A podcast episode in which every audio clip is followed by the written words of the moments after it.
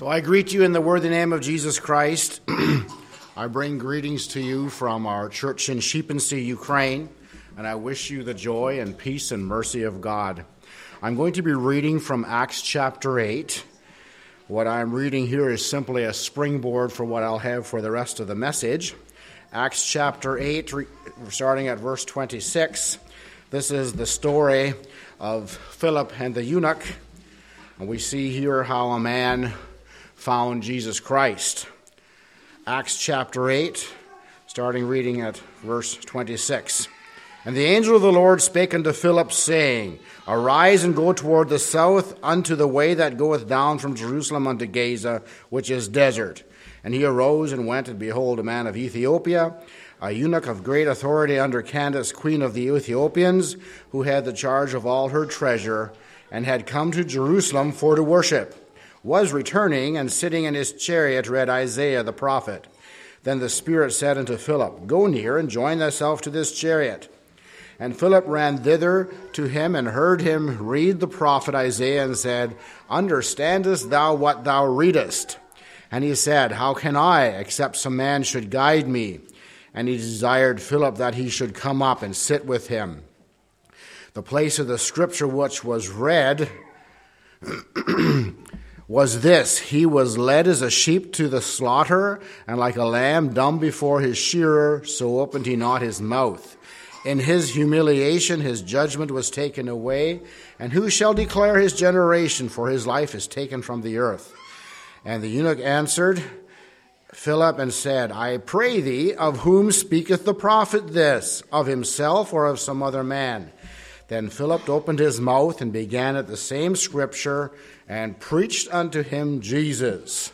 The title of this message is Presenting the Gospel.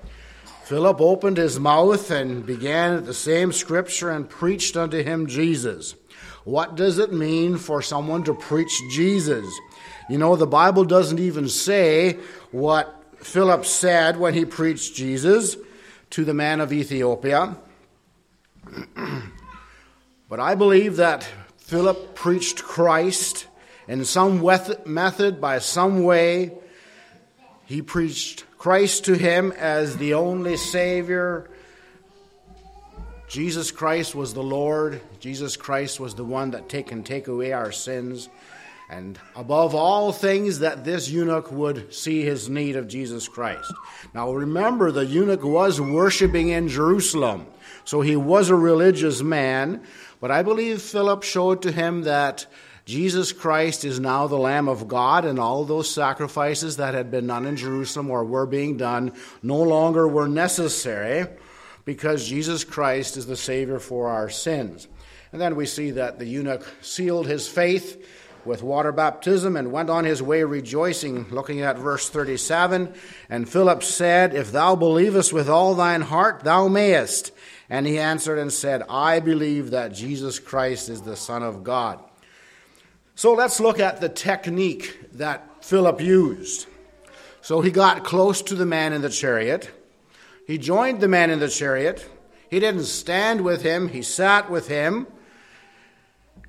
And maybe he said a thing or two of the weather. I don't know. I probably would have mentioned that it's really hot here in the desert. And Philip quickly turned his conversation to a spiritual topic I don't know what he said, but he said things that the eunuch had confidence in him because the eunuch trusted Philip and he asked him this burning question. And that opened the door for Philip to preach unto him Jesus or declare to him Jesus. You know, we all have or have had a burning question. When I'm talking about a burning question, I'm talking about those burning questions that come from the depth of our souls. They have to do with our destiny. So we have or have had those questions. And this is the place where Philip talked to the eunuch. And you know, I'm here in Ireland, I'm here in the Mennonite Church in Dunmore East. And I hope that the story of Philip and the eunuch will be repeated physically over and over and many times, and many people will come to the Philips that are within this church to the brothers and sisters in the church, and they will come with their burning questions that have to do with the destiny of their soul. And you will declare Jesus Christ to them, both sides of the house.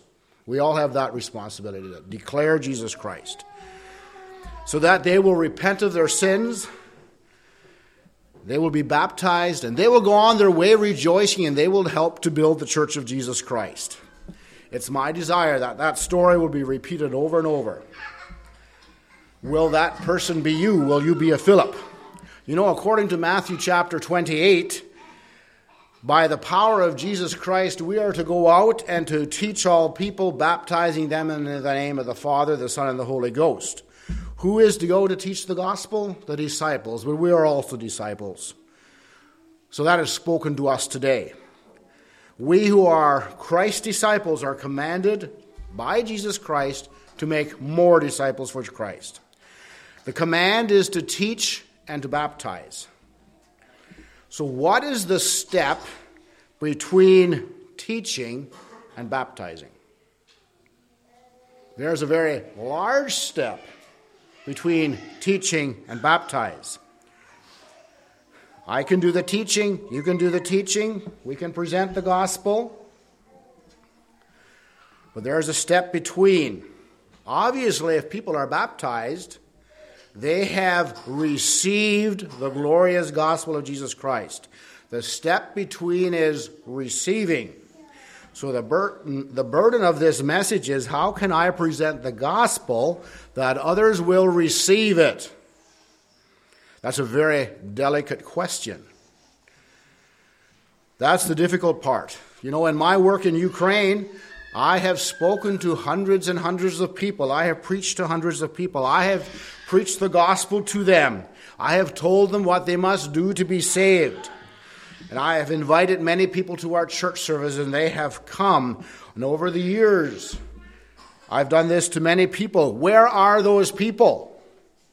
They have heard the gospel. Why are they not all baptized now and in our church?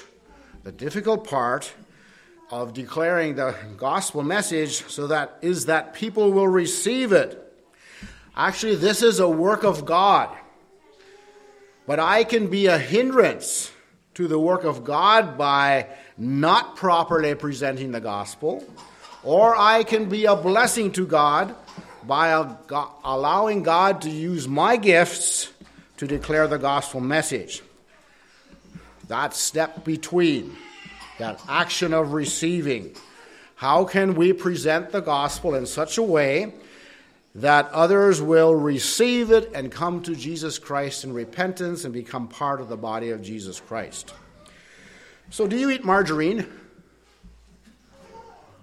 Some shake their heads It can be bought at the stores.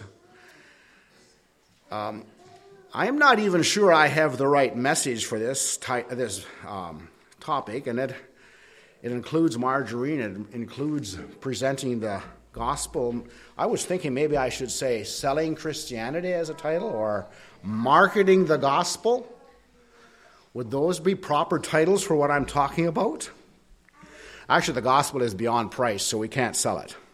So, anyhow, margarine has been made since the 1870s.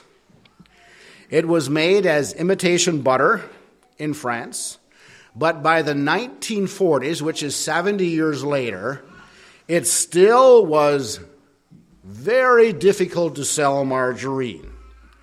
It just didn't sell well. So the enemies of margarine said that margarine was a threat to the way of life. Some people made big cartoons of large factories producing margarine in large vats, and then they'd throw a dead cat in or some rubber boots in. I guess they thought it was on the same level, so what's the difference? And this was sold, and people were supposed to eat that. Another said that margarine causes cancer, and people lose their minds if they eat margarine. And over time, the manufacturers of margarine did improve their products so that it almost looked like butter, it almost tasted like butter, and was said to be healthier than butter and was cheaper than butter, and yet it was still hard to sell margarine.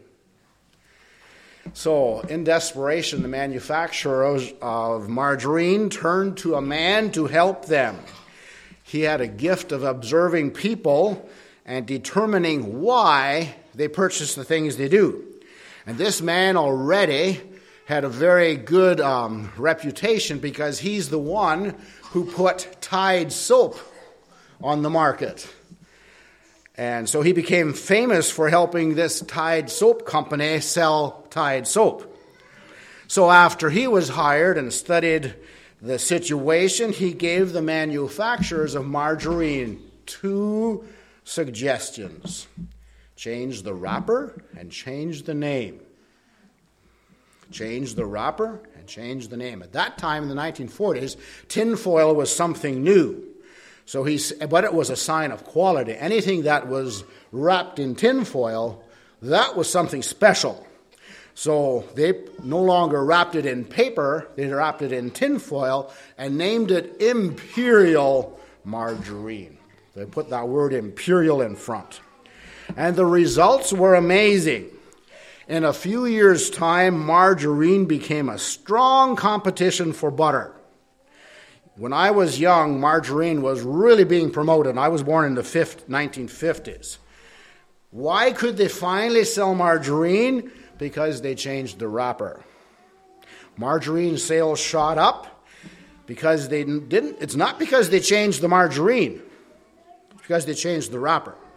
Now, my wife and my children are probably surprised that I use such an illustration. Before I came to, went to Ukraine, I was a dairy farmer. My father was a dairy farmer. My grandfather was a dairy farmer. We milked cows and we sold milk. In fact, I felt so strongly that my product was superior that I didn't allow my wife to even have any margarine in the house. Uh, that was my competition. So they might call me an enemy of margarine. But that's beside the point. The point I'm trying to make has to do with the power of the wrapper.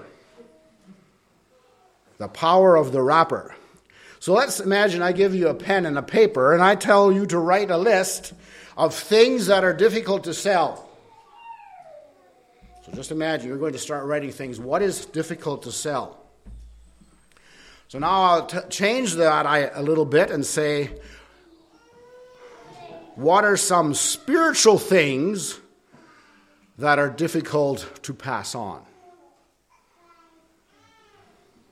So, preaching the gospel, Jesus Christ, so that others will receive it and come to repentance and build the church of Christ is a very difficult thing. Probably we would put it on the top of our list.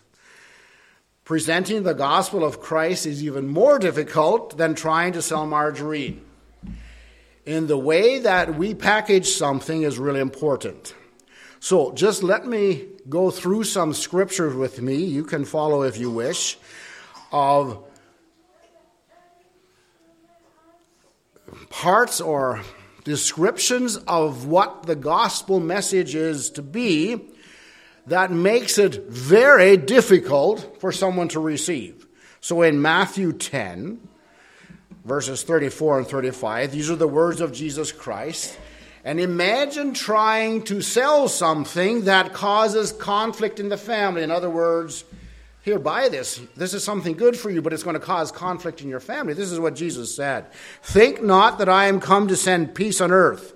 I came not to send peace, but a sword. For I am come to set a man at variance against his father, and the daughter against her mother, and the daughter in law against her mother in law. You know, my decision to follow Jesus Christ must not be influenced by my friends or my extended family. It must be because I see Jesus. When Philip presented Jesus Christ to, when Philip presented the gospel to Jesus Christ, he helped the eunuch to see Jesus. Somehow there was a wrapper on there that this eunuch could see Jesus. So the next point that makes it difficult to sell is imagine trying to sell something that infers that you must not love your parents or your children. So Matthew 10:37 says, "He that loveth father or mother more than me is not worthy of me, And he that loveth son or daughter more than me is not worthy of me. And all the things that you've probably heard preached across his pulpit was the strength of the family and the value of the family. And here I'm standing and he- saying what Jesus said in Matthew 10 that we need to love Jesus more than father and mother. That must be our goal. Jesus Christ must be first. The next point imagine trying to sell something that will cause the buyer to be hated. In other words, if you buy what I offer you, you will be hated for it. John 15, 18. Jesus' words again If the world hates you, you know that it hated me before it hated you. So if we are going to present the gospel of Jesus Christ and it carries along this price that we will be hated, we have to have it in a worthwhile wrapper. That wrapper that we presented in, they have to see Jesus. Imagine, there's another point, trying to sell something which forces the buyer to deny himself. Usually, when we buy something, we're going to take pleasure in what we bought. When we receive the gospel, we are denying ourselves because of what the gospel says. Luke chapter 9, 23. And he said to them all, If any man will come after me, let him deny himself and take up his cross daily and follow me. And the next point imagine trying to sell something that will bring persecution to the buyer. When we think of persecution, we think of fleeing and running away. We don't want to be where there's persecution. Matthew 5, this is the Sermon on the Mount, verses 12, uh, 10 to 12. Blessed are they, this is Matthew 5, starting at verse 10. Blessed are they which are persecuted for righteous sake, righteousness' sake, for theirs is the kingdom of heaven.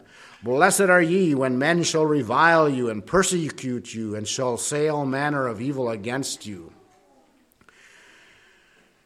For my sake, rejoice and be exceeding glad, for great is the reward in heaven, for so persecuted they the prophets which were before you. These points that I have just mentioned are the words of Jesus, and they're the part of life of a person who receives the gospel. Do people in this world want to hear this message? Even our flesh doesn't want to hear these words. The message of Jesus Christ, which includes self denial, hatred, persecution, has never been popular. But notice, back in the time of the apostles and the early church, the question is how could the apostles preach the gospel and so many receive it? So when the apostle Peter preached the gospel on the day of Pentecost, 3,000 souls repented. And later we read that 5,000 more souls repented and were baptized. So they were presenting the gospel.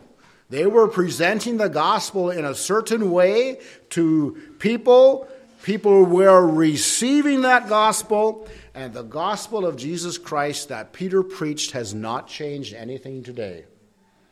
It's still the same.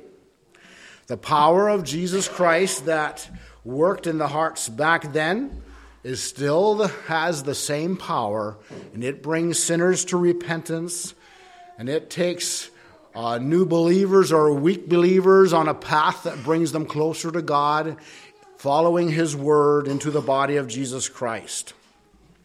In that small beginning in the church of Jerusalem, the church grew around the Mediterranean Sea, over to India. So, what kind of wrapper did the apostles put on the gospel? What caused people to take that difficult step and receive the gospel. So the manufacturers of margarine, they put a new wrapper on. What wrappers do we need, we need to put on the gospel to help people receive it? The negative things that I just mentioned certainly are barriers. So even though we try to make the gospel attractive, there are definite barriers that every person needs to overcome to receive the gospel. He hears the gospel message and begins to understand and he thinks of the cost. And he knows he needs to overcome these barriers that are in front of him to receive what he's looking at. So there needs to be something very, very attractive. When we think of receiving the gospel, we need to recognize we need to deny our uh, fleshly d- desires. And we don't want to do things like that. And we think of hatred and persecution. So, why did the churches grow so fast in the time of the apostles? You know, sometimes today I hear of people presenting the gospel and they have poor wrappers on their pre- presentation. Just recently I heard about a man who was talking to a young woman and he presented the gospel this way Why do you have those rings in your nose? And then he brought this um, prayer request to our prayer meeting and told us about this lady with the rings in her nose. And then he said, Pray for her that she would come to repentance. Um, I'm maybe being a bit critical, but in my mind, that was a poor wrapper. Why didn't he present Jesus Christ and what Jesus Christ did to him? That would have been a much better wrapper than to start off, why do you have rings in your nose? Or why do you smoke? Or why do you have a sinful lifestyle? Probably are not good wrappers. We need to present Jesus. They need to be attracted to the one who can save them, who can save them from perishing in hell. And you can, a good wrapper is that if you testify of what Jesus Christ has done for you, will be a tremendous blessing to them because they will see that you found a treasure. They will want that treasure. And you know, people will go to great lengths and great hard work to find a treasure, to dig for gold, for example. But they're looking at that treasure. They will overcome those barriers if they can see the treasure. And that's what Philip did. What did he do?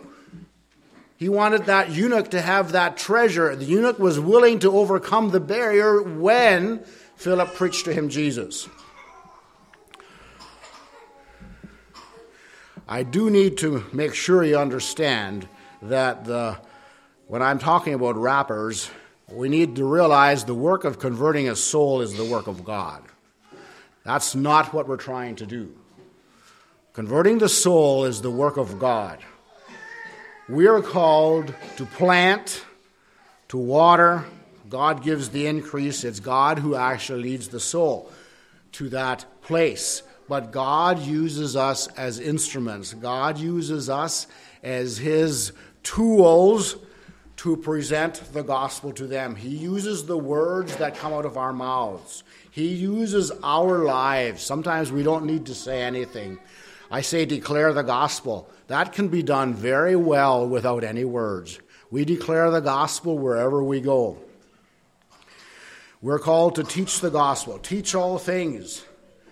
So I'd like to look now at some of the things that um, we can put on that wrapper.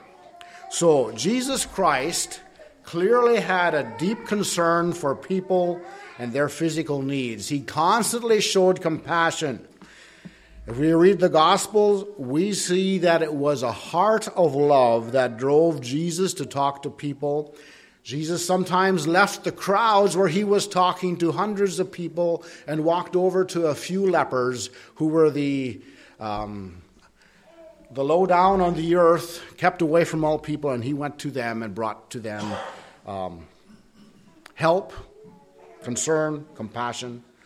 The Bible says that God is love, and Jesus Christ is the express image of God, so Jesus is love. One of the wrappers for presenting the gospel effectively is love. When we are presenting the gospel, love should be dripping from us. People can't see love, they can't touch love, can't put love in a box. It's the things that are behind the things that we do. How do we know that God loves us? Did God put something in a box and give it to us? Did God write us a letter? Well, He did write a letter and told us what He did, what he, how He loves us. John three sixteen is in that letter. For God so loved the world that he gave his only begotten Son, that whosoever believeth on him should not perish but have everlasting life. Wherever we try to present the gospel, and this is very true in Ukraine, it's very true in our village of Sheepensee sometimes people come across our paths that are not very lovable. And yet it seems God tests us. What are we going to do with them? What are we going to say to them?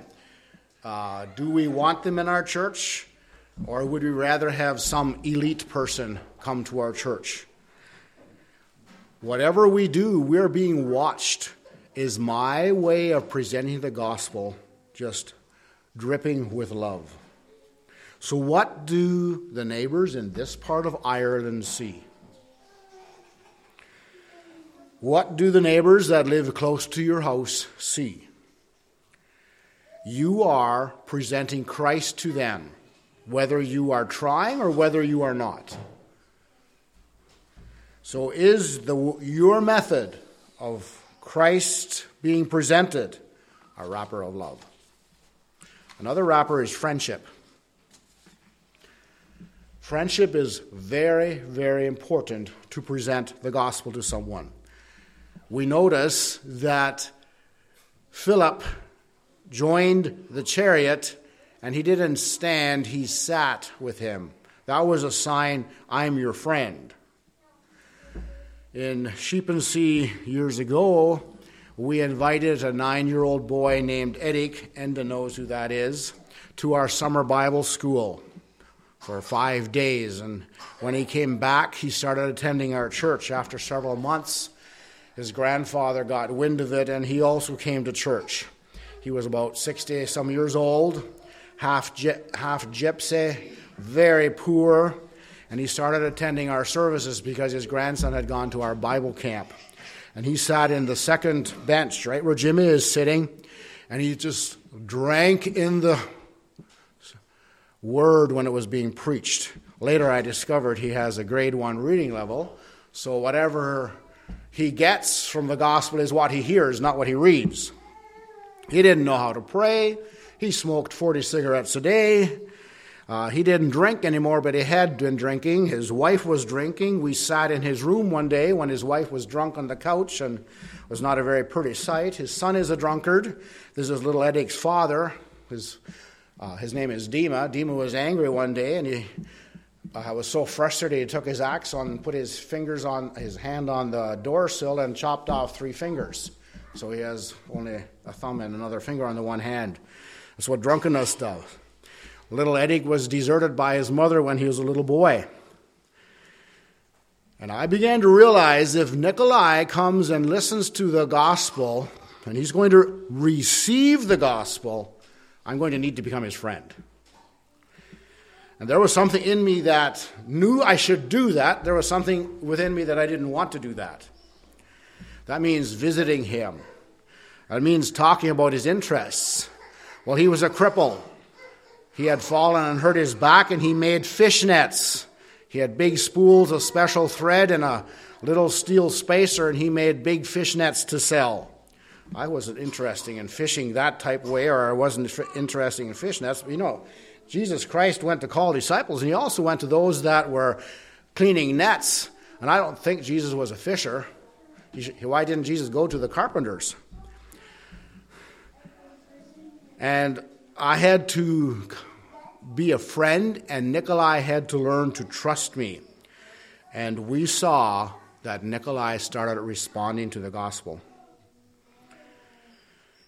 He got while listening to the gospel, I didn't say anything like this. He told me one day, I didn't say anything about his cigarette smoking. One day he told me he, he's almost down to nothing, just, I think, two or four a day. And then one day when I visited him, he said, You know what? The other night, after prayer service, I went home and I told God in my nighttime prayer that I'm not going to smoke another cigarette. The next morning at 10 o'clock, when I had my cup of coffee, he was a man with low blood pr- pressure, so he wanted coffee. So, what goes with coffee? A cigarette goes with it. And he said, I had a terrible temptation. And I said, Get out of here to the devil. And that was the end. And he wasn't tempted like that anymore to smoke. Praise God. God gave him victory. And I talked to him some days after that, and he said that one of his friends came to visit him, and just as normal, while they were talking in the house, the friend reaches in his pocket and pulls out a cigarette and pulls out his lighter, and uh, this Nikolai says to him, like, maybe you could just step outside to, to smoke. He didn't want this smoke in his house or in his nostrils, and the other man said to him, Wow, that Mennonite church that you're attending, it's sure influencing you. Um, very sadly, Nikolai died a year ago from tuberculosis. He's no longer with us, we trust he's with the Lord. But his wife came to the Lord.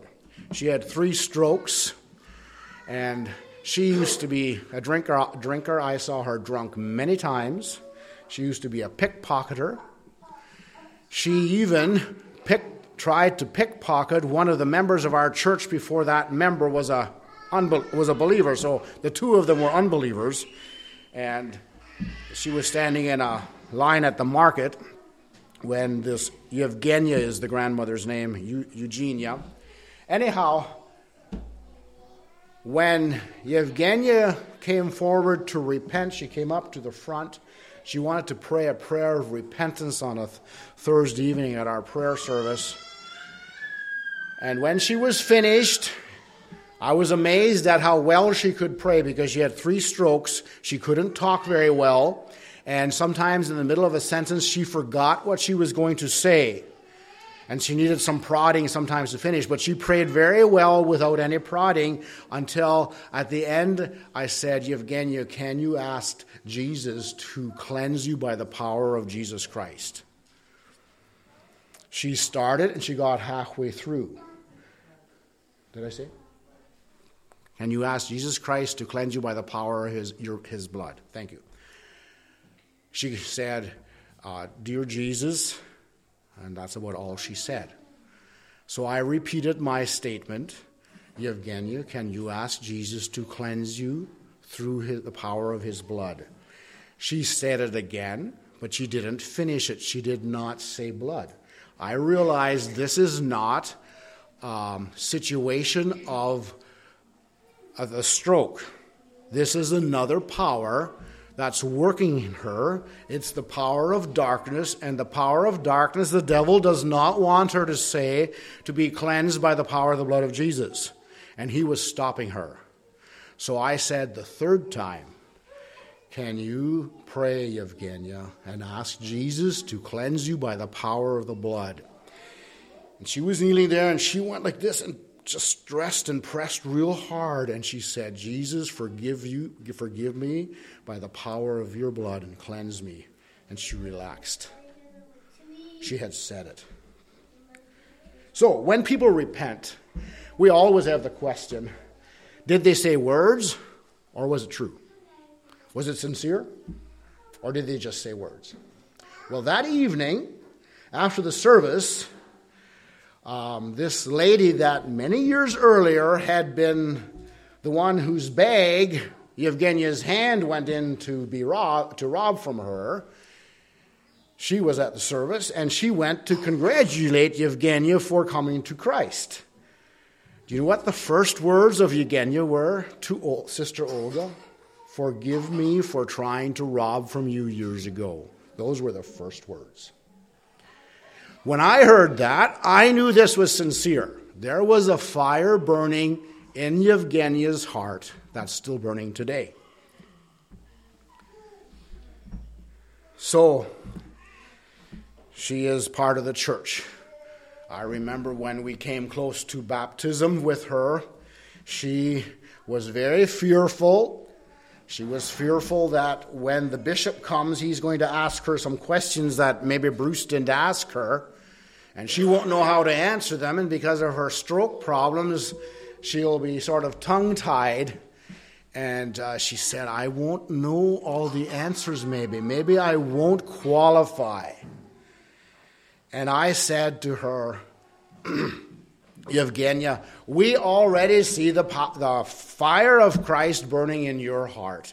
Whether you say the right answer at that moment when you're asked a question, that isn't that important to us. We already see this in your life that you are following Jesus with all your heart. And with tears in her eyes, she said, Thank you for understanding. So that's that little story of what happened in my life when I befriended someone that I didn't want to befriend some. I didn't want to befriend them. But I had to have that wrapper. I don't think that that family would have come to God without me going to their house many times and showing them, talking to them, befriending them, and helping them to follow Jesus Christ. So, in your neighborhood around here are many people. I don't know who they are. They need friendship, they need love,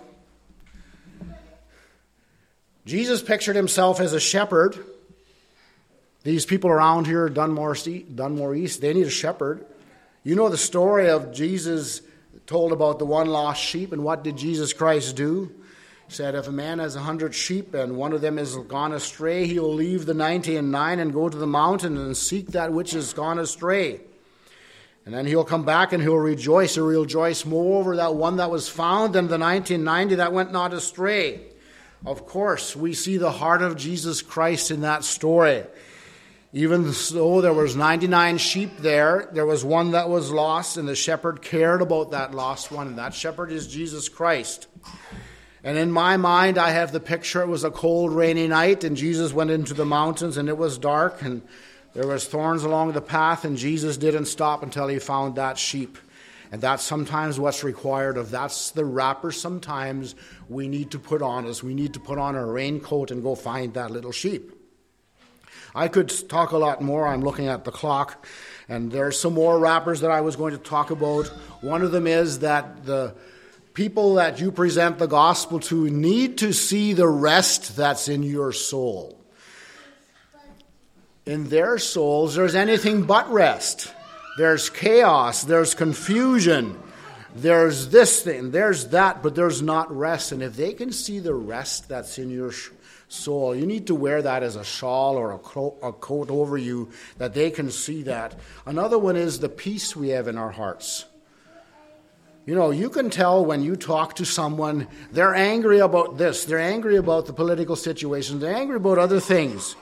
When you talk to them and you show them the peace that you have, that it doesn't matter what happens in the political world, it doesn't matter what happens in Ukraine when there's war there, I still have peace in my heart. People see that. Truth is another wrapper. Honesty, truth. You know, if I'm inconsistent, if I do things with money, or if I do things that show my pride or my anger, uh, so I show that I'm a hypocrite, they will see that a lot more than what I'm trying to present to them. So let's search the scriptures. How was the gospel presented? By what method did the churches in the time of the apostles grow in such great extent at that time? And let's follow that example. And with the same power and fervency, let's present the gospel, declare the gospel, preach the gospel. And I'll quote a little verse from Acts. And the Lord will add to the church in Dunmore East those that are being saved.